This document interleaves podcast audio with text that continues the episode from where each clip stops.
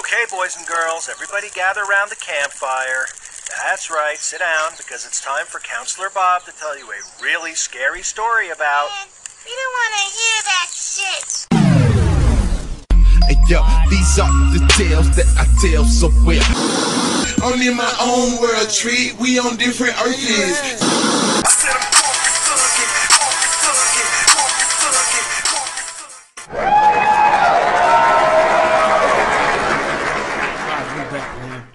That was Gripping the Paint by our boy Clutch City. And then I'm Gone by the Dramatic Global Brothers, Free Killer Cow. Um, story time a little man. I told y'all corporate thugging, so I try to slide a little bit of game that I have when I'm deep cover, right? When I'm when I'm in my uh, Wolf of Wall Street mode.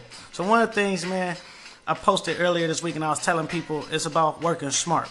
Okay, part of that is knowing who to work hard in front of.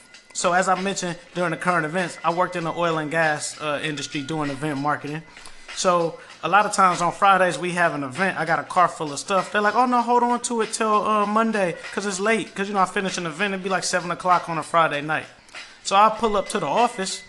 Our storage room was right by one of the. I think it was like the senior business development econ, eco, economist or whatever the hell, however you pronounce that, man. And I knew that. So I would show up Friday night, 7, 8 o'clock, and unload my car and, and put all the stuff back in the storage room. So after a while, after doing this regularly, man, we started to develop a rapport and a conversation.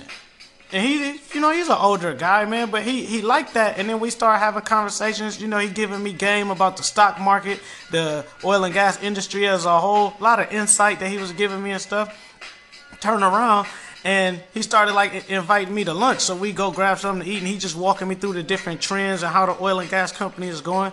So down here in houston the uh, the industry kind of took a downturn but i saw it coming because he told me about it. So then they ended up cutting my position and they was about to lay me off and then he made some calls around and then they slid me over into another department.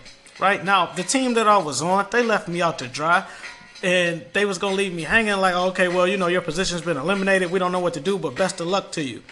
Little did they know i had already plugged in with my mans and he put me over in like the quality assurance department or something like that. Now it wasn't what i wanted to do it wasn't what i went to school for but it was actually an easier job than the job i had and i was getting paid the same. And it kept me afloat for three more months before the second wave of layoffs hit me right? But this is the thing.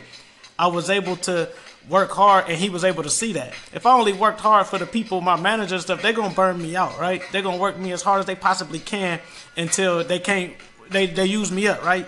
Grind me grind me down. Oh, he's he's tired, he's unmotivated, he's uninspired. Let's get somebody new in here, some fresh blood.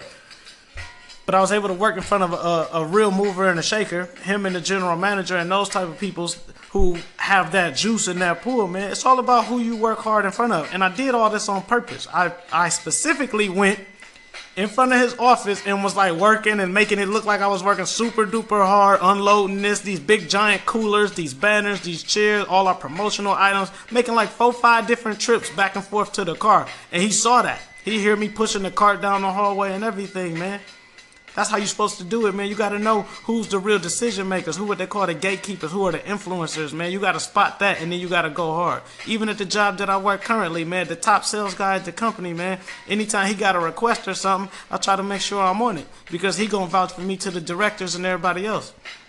Now, I know what you're saying. I don't want to work in corporate America. I don't want nobody else to tell me what to do. I don't want to work for the man. Guess what, man? They provide me with the money right now so that you can hear this podcast right?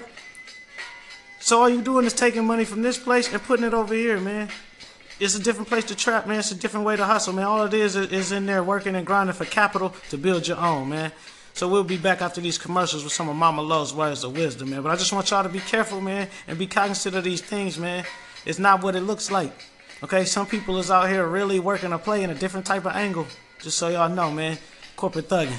This is an audible ruckus, motherfucker. What up, though?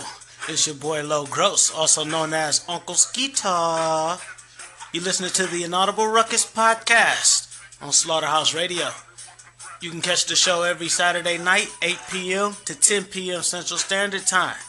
Solid dudes, solid topics, solid music, solid podcast. Also, make sure you subscribe on iTunes and on Google Play. Also on Stitcher and Pocket Cast and Audible Ruckus.